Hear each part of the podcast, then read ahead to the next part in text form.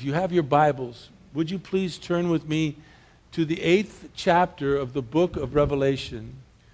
If you turn to the eighth chapter of the book of Revelation, you're going to be, I think, highly blessed today. Certainly not by my words, but certainly by what the Lord has for us. This particular place in Scripture really um, attacks, if that's the correct word, I'm not sure that that's the correct word, it's the word that just came to me. It attacks the very essence of of those who, who refuse to accept Christ, who refuse to look at Him, who refuse to give them, Him, an opportunity to deal within their own lives. We have such a sweet Savior. He is so gracious and so kind. And yet, if you look upon the book of Revelation, and especially here, the eighth chapter, what you will see is a very harsh reality of what is going to happen from heaven itself upon this earth. And if you'll note in the 13th verse, when we come to it, when we read in a moment, it's going to talk about those who dwell on the earth. That's a very, very important phrase. We read it before in chapter 6 when those who were martyred for their faith during the Great Tribulation and stood before the throne of God, they cried out to God, How long, O Lord, O holy and true, will you will you wait? I don't know if it was wait, but would you um, wait to avenge and judge those who dwell on the earth concerning our blood? Now, that was a very poor rem, uh, rendition or saying or quote of that particular verse. We'll read it in a moment. But we're going to talk about those people on the earth, and, and we're going to see that, that it is people who just refuse to believe they reject any idea or notion of God. And He gives them such opportunities to repent. You know, it isn't, it isn't just by chance that, that what we see is happening in this world in which we live today. I mean, they had an earthquake in Virginia. Oh my gosh, they got, you know, that doesn't happen there, you know? And they had this huge earthquake. 5.2. We yawn at a 5.2. but they have this earthquake, and, and, and, and then all of a sudden, this, this hurricane comes, Irene, and, and, and we're seeing wars, and we're seeing rumors of wars, and we're seeing uprisings of nations, and, and we're seeing so many signs that are foretelling that God wants, wants us to take a look and see what is happening. These are not just accidents. These are not just coincidences. These are events that are happening as the scriptures say they would happen to reveal God so that we might look at him. And so I want us to read with please read with me the book of Revelation, the 8th chapter, and verses 6 through 13. And what I want you to note while we read is how the environment is disrupted by these four different trumpet judgments that come from heaven to earth. There'll be three more following. But these four come to the earth, come to the ocean, and actually happen in the heavens above so as to show the people the awesomeness of our God. Read it with me as you perhaps have never read it before, and let's study and see in the next uh, half an hour what God reveals to you and me out of this amazing place in Scripture. Revelation chapter 8, verse 6. The seven angels who had the seven trumpets prepared themselves to sound them. Verse 7 The first sounded, and there came hail and fire mixed with blood. And they were thrown to the earth, and a third of the earth was burned up, and a third of the trees were burnt up, and all the green grass was burnt up. Verse 8 And then the second angel sounded, and something like a great mountain burning with fire was thrown into the sea, and a third of the sea became blood, and a third of the creatures which were in the sea and had life died and a third of the ships were destroyed. Verse 10 And then the third angel sounded, and a great star fell from heaven, burning like a torch. And it fell on a third of the rivers and on the springs of waters. And the name of the star is called Wormwood. And a third of the waters became wormwood, and many men died from the waters because they were made bitter. Verse 12 And then the fourth angel sounded, and a third of the sun, and a third of the moon, and a third of the stars were smitten, so that a third of them might be darkened, and the day might not shine for a third of it, and the night in the same way. And then in verse 13, John said, I looked, and I heard an eagle flying in mid heaven, saying with a loud voice, Woe, woe, woe to those who dwell on the earth because of the remaining blasts of the trumpet of the three angels who are about to sound. As I said to you before, to study this particular place in Scripture, what we are seeing is devastating. Each event becomes worse than the last. And as the, as the, the, the eagle proclaimed with a voice, an eagle flying, saying, Whoa, Woe, woe to those of you who dwell on the earth, because there are three more trumpets that are about to sound. And they become worse, as we're going to see in verse in chapter 9. And then after the trumpet will become seven more judgments on the earth called the bowl judgments. All of this is a hard pill to swallow. It's hard to realize that people will be devastated because of their rejecting our Lord and Savior, Jesus Christ.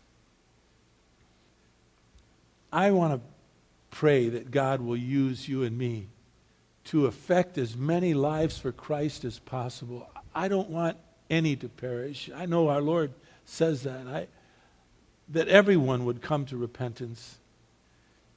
You know, let me just say this in the beginning. I almost forgot it in the last service. It, these are strange times we live in hurricanes, earthquakes, wars, um, just economy falling apart, people being just devastated. Uh, last week, Jimmy Campanis, who comes to our first service, told me that his, one of his dearest friends committed suicide who owned a car company.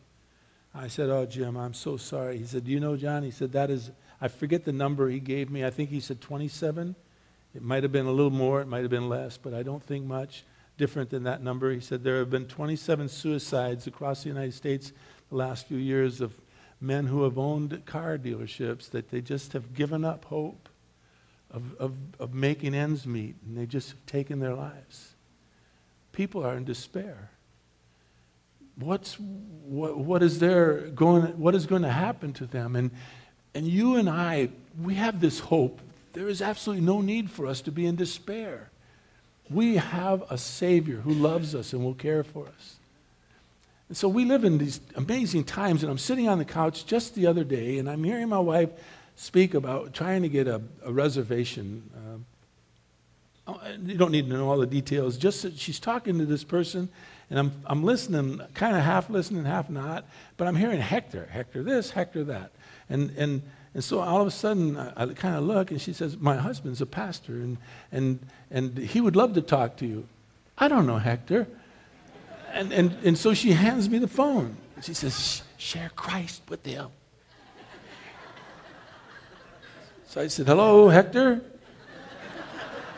yes? And I said, um, Tell me what this is all about. He said, Oh, my wife told me about your website and that I should go to www.therock, you know, and I said, yeah. And he says, I want to listen to your messages. And I says, great. I says, are you close by? Can you come? He says, oh, no, I'm in Mumbai or Mumbai or something, India.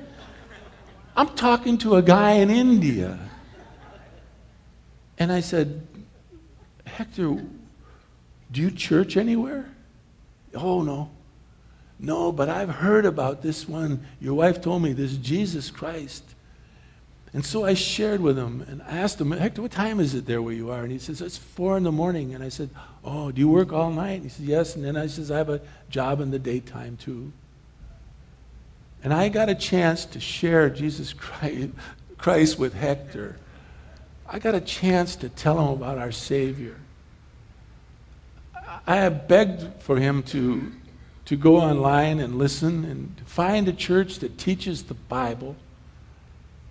And, and I would like to tell you that Hector prayed with me. He did not, but he listened very intently. And then I told him, Hector, if you ever want to call, call me, call me, and we'll talk. I gave him my number. And I think how the Lord is so kind. I got to talk to a man in India about Jesus Christ. That blew me away, folks. To think that God loves a, gentleman by the name of Hector so much that he would have my wife just, as she does so frequently, talk about Jesus. And then said, My husband's a pastor. You ought to talk to him. And, and she hands me the phone, and we get to talk to Hector about our Savior. It's beyond my wildest dream to think that God would trust me. That God would trust you or me with a man named Hector, who I wouldn't know if he walked in here. But he entrusted that soul with me and my wife for a moment in time. We live in amazing times. Let's pray for what we just read, and then let's, let's ask our Lord to open up our eyes to hear the amazing events that are taking place and how it all ties together. Watch, watch, and be in awe. Father, please open up our eyes so that we might behold wonderful things from your law. I pray for that man named Hector. I pray that he might find another person there in his neighborhood, his area, that loves you and would share with him the same truth, that he would come to trust and believe in you. Who knows? Who knows what you have in store for that man named Hector and his family? And Father, who knows what you have in store for each one of us here? We are not just accidents. We're not here by an accident. We're here, Father, because you love us. And, and we need to cherish every person that's here. We cannot be flippant about this hour. We need to study your word so as to know what it is you want from us so that we can take this hour and use it for your glory. And so, Father, for us to really be blessed, would you move me aside? Just, just make me almost invisible and to the degree, Father, that we would hear from your heart and that you might expose yourself to us and allow us to see the very essence of why we take breath, why we're alive. Oh, Father, help us to love you in return. Help us to honor you with our lives somehow, some way that you bring Hectors into each one of our lives somehow, some way, that we might share the wonders of your Son with them. Teach us, Father, so that we might be prepared to do that. I pray in Jesus' precious name. Amen. Let me start by saying there are so many. We have an abundance of people today who are very concerned about our environment, and I think rightfully so. I, have no disrespect for those who want to save our environment because we were told way, way, way back in Genesis when everything began. When God looked at, uh, at Adam and he said to him in Genesis chapter 1, verse 28, I want you to rule over everything that moves on this earth, talking about human beings. Uh, humans are to rule. And then it says in Genesis chapter 2 and verse 15, he looked at Adam and God said to Adam, I want you to cultivate and care for, keep this land. And so it's not unusual that we should care for our environment. The reason I point this out to you is because so many people, in protecting our environment, have become far more than just concerned about the health and safety of the earth or the animals on it or the plants of our earth. It really has become an issue of idolatry to many. You might ask, idolatry over what? What do you mean? Well, it's the worship of Mother Earth. In fact, someone came up to me after uh, this first service and said they saw a bumper sticker on a car saying, um, Save the trees, they are our answer. Well, she said, No, they're not, while she's driving, looking at that car. Jesus Christ is our answer. She's right. There are so many that want to worship Mother Earth and desire to protect her over the concerns over human beings. Well, the reason I point that out is you're going to see in a moment. But here, what we see is God is moving towards the end result of this planet Earth. We're going to see in chapter 21, verse 1, that John is going to see a new heaven and a new earth come upon the scene. And he says he will see that the first heaven and the first earth have passed away. It says in Revelation 21 1. What we are seeing here in chapter 8 is a partial destruction of this earth and the heavens. Each one of the first four trumpets that we read about represent a part of that destruction. You're going to see, as we've just read, the repeated use of the word a third. Very important. It indicates that the judgment that is coming upon the earth is not total, it's not, it's not complete. There is still more to come. Now, there's been a solemn time. In chapter 8, we saw in verse 1, there was about a half an hour of silence. And then we saw in verse 4, the prayers of all the saints came before God Almighty, and he heard th- these prayers. And then we saw in, in, in, verse 6, because of these prayers, our God says, Now is the time, and he ordered to, to sound the trumpets. And, and an angel, it says in verse 5, threw fire to the earth itself. And the wrath of God now begins in earnest. We, we know of this. We knew it was going to happen from Scripture, Old Testament as well as New. Listen to what Luke says. Luke, Matthew, Mark, Luke, and then John. Luke chapter 21, verse 11. Just one verse. Let me read it to you. It says there's going to be great earthquakes, Luke writes. There's going to be earthquakes in various places, along with plagues and famine, and there will be terror and great signs from heaven. These, these events have been predicted already in Scripture. And so in verse 7 of chapter 8 of the book of Revelation, we see the first trumpet or judgment sounds, and terror begins. Hail, fire mixed with blood was thrown to the earth. And as we saw, or as I mentioned, a third of the earth was burned up. A third of the trees were burned up. All the grass was burnt up. Hail, fire, and blood. They are frequently associated with, within Scripture of God's divine judgment.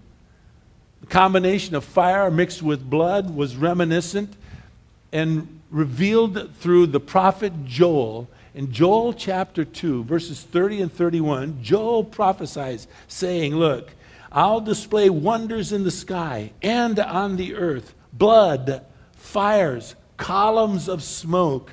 The sun, Joel writes, will be turned into darkness, the moon into blood. When, Joel writes, before that great and awesome day of the Lord comes. We've been forewarned of this event. And there are some very striking similarities between what happens in the book of Revelation and what happened to the nation of Israel in, in, in, Egypt with Pharaoh. For instance, in Exodus chapter 9, verse 25, it says about Egypt that God allowed hail to strike all that was in the field throughout the whole land of Egypt both man and beast, the hail struck every plant of the field and shattered every tree of the field. And so, what we begin to see is this very sad irony of God's judgment upon those who will not, will not repent, will not listen to his voice. It's a, it's a judgment upon people who refuse, fail to recognize and honor him as creator, choose instead to make God of this earth. Let me show you how that, that is really important to know. There's a place in Scripture that really impacted my life many years ago. It's in the book of, hold your place here. Look at Romans chapter 1. Matthew, Mark, Luke, John, then the book of Acts, then Romans. Look at Romans chapter 1. You see, people fail to recognize and honor God when they knew better. Listen to what it said. You might want to, oh, I don't know, hold this place and read it sometime at your leisure. Kind of really get to feel it, get to know what it says to your spirit as you read it. Let me read it with you and try to explain some of it. As I t- say to you, this place impacted my life. Verse 18 of Romans chapter 1 starts off by saying, The wrath of God is revealed from heaven against all ungodliness and unrighteousness of men who suppress the truth in unrighteousness. Why? Because that which is known about God is evident within them. God made it evident to them. That's a great verse. Everything about God was known. The way it was known is that God himself made it evident, evident to mankind. Verse 20. How? Well, since the creation of this world, his invisible attributes, his eternal power, his divine nature, note, have been clearly seen, being understood through what has been made, so that they, they who reject him are without excuse. Folks, there is nobody on the face of this earth that doesn't have an, an idea about God. So much so that they can't go to heaven and say, gee, I mean, if you just told me, I would have. No, we are all without excuse. We have seen his attributes. We have seen his power. We have seen all about him. He has made it clear to us. We are without excuse. Now, watch. Verse 21 Even though they knew God, they didn't honor him as God. They didn't give thanks. Rather, they became futile in their speculations, and in their, fu- their foolish heart became darkened. Professing to be wise, they became fools. Well, the Bible says in Psalms 14:1, the fool has said in his heart that there is no God. So, professing to be wise, these people become fools because they have rejected God. What have they done? Well, look, verse 23. They exchanged the glory of an incorruptible God for an image in the form of corruptible man or birds or four footed animals or crawling creatures. In other words, they started worshiping all of these other things, making these other things their idols instead of worshiping the one that they knew better, the one who is the creator.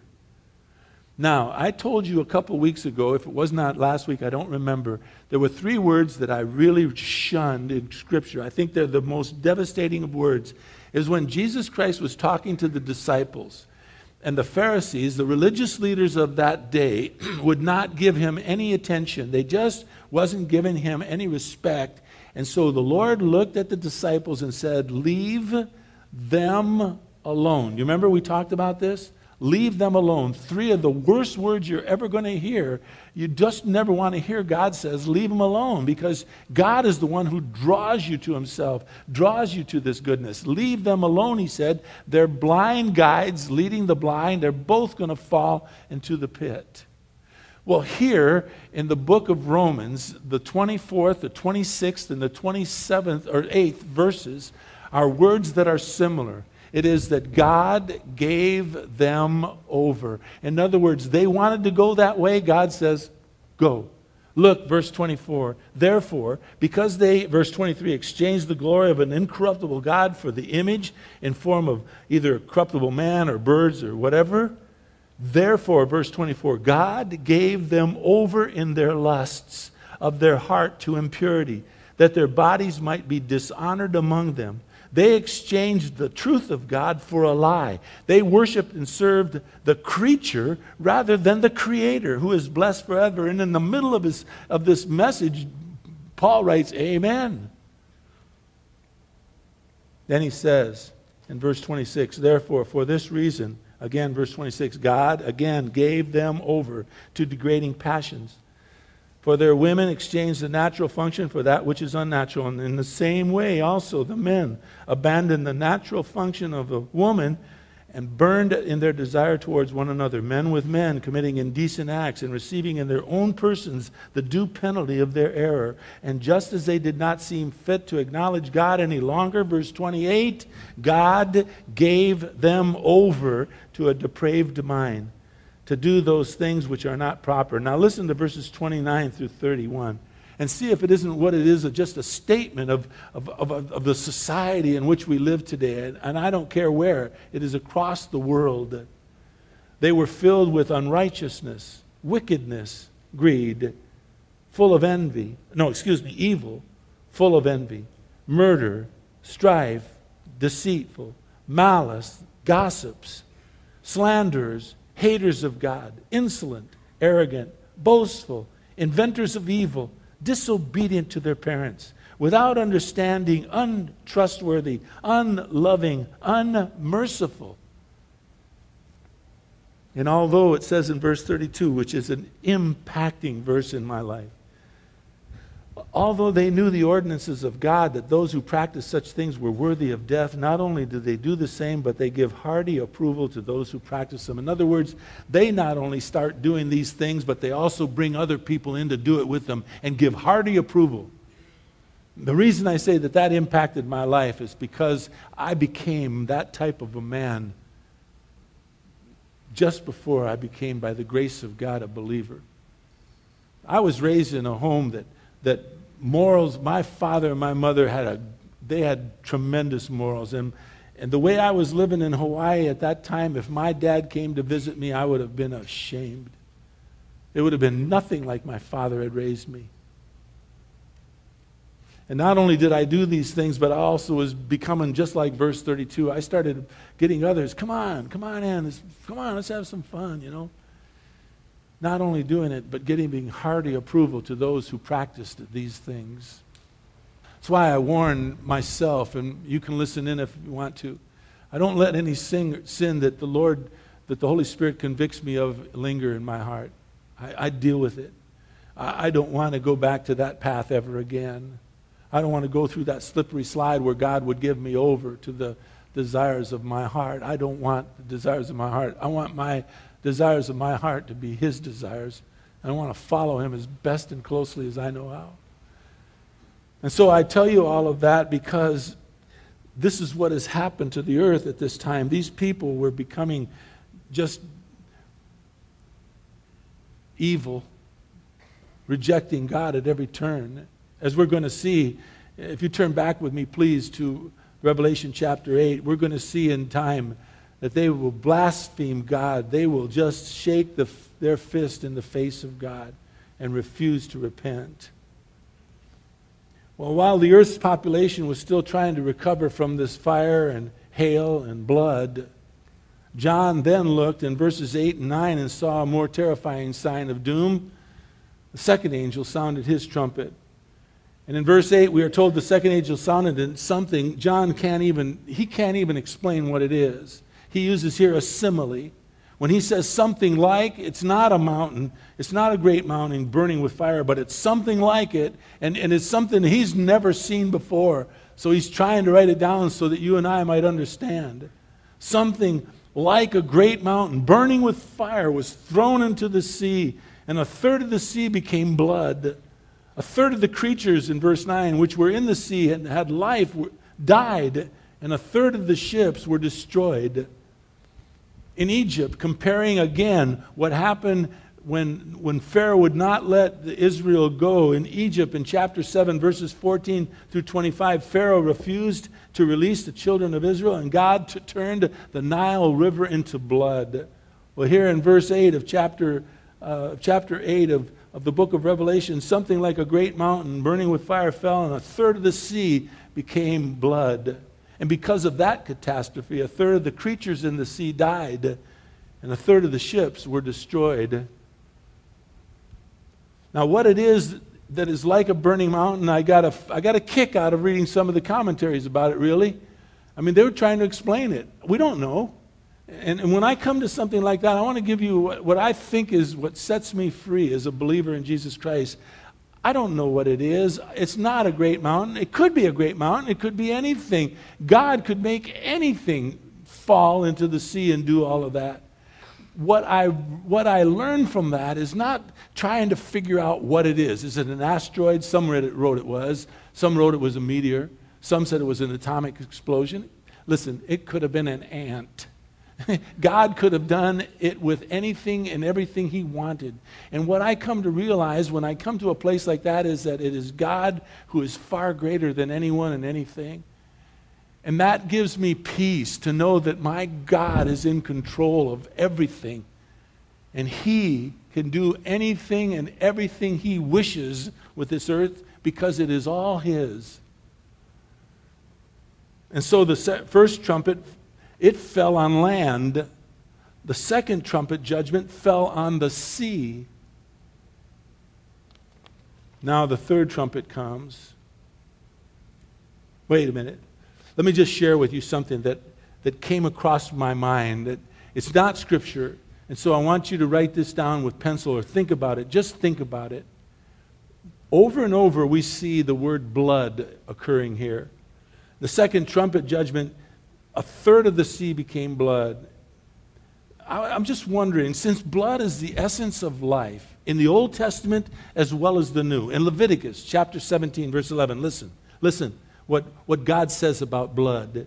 He says, For the life of the flesh is in the blood. And God says, I have given it, blood, to you on the altar to make an atonement. Atonement means a payment an atonement or payment for your soul. Because he says it is the blood, by reason of the life, that makes atonement or a payment for yours and my sin. In the Old Testament, blood was shed from an animal for the forgiveness of sin. In the New Testament, it's Jesus. We could have used any number of verses, but I chose Romans chapter 5, verse 9, because Paul says, Much more than having been justified by his blood, we shall be saved. And I wrote, How? How will we be saved, Paul? By his blood. And what will we be saved from, Paul? He says, We will be saved by his blood from the wrath of God through his Son, Jesus Christ.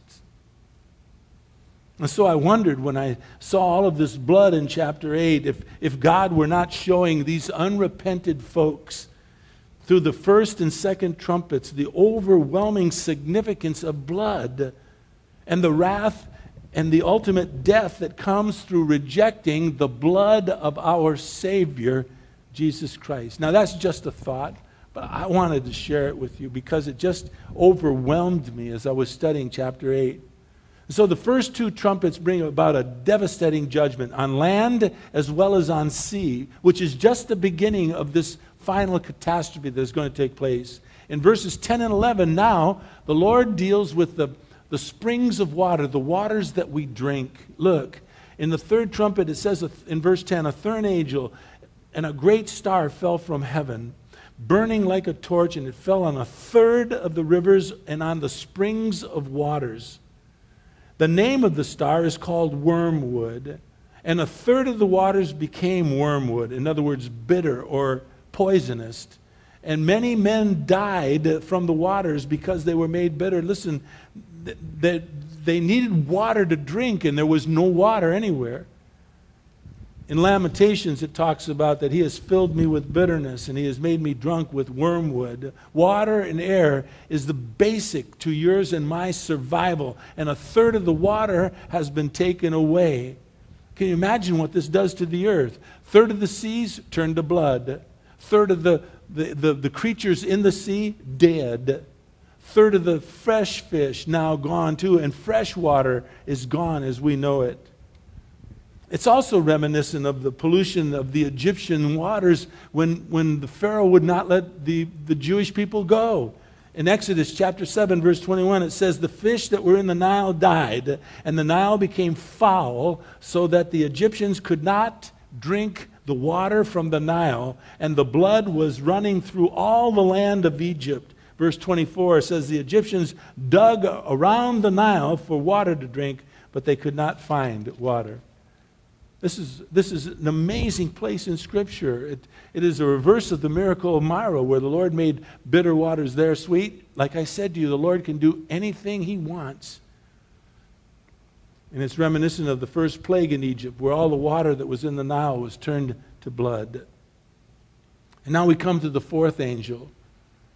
Now we have seen signs on the earth, in the ocean, and now all of a sudden, the fourth angel sounded, and we see a divine judgment now shifts from the earth to the heavens.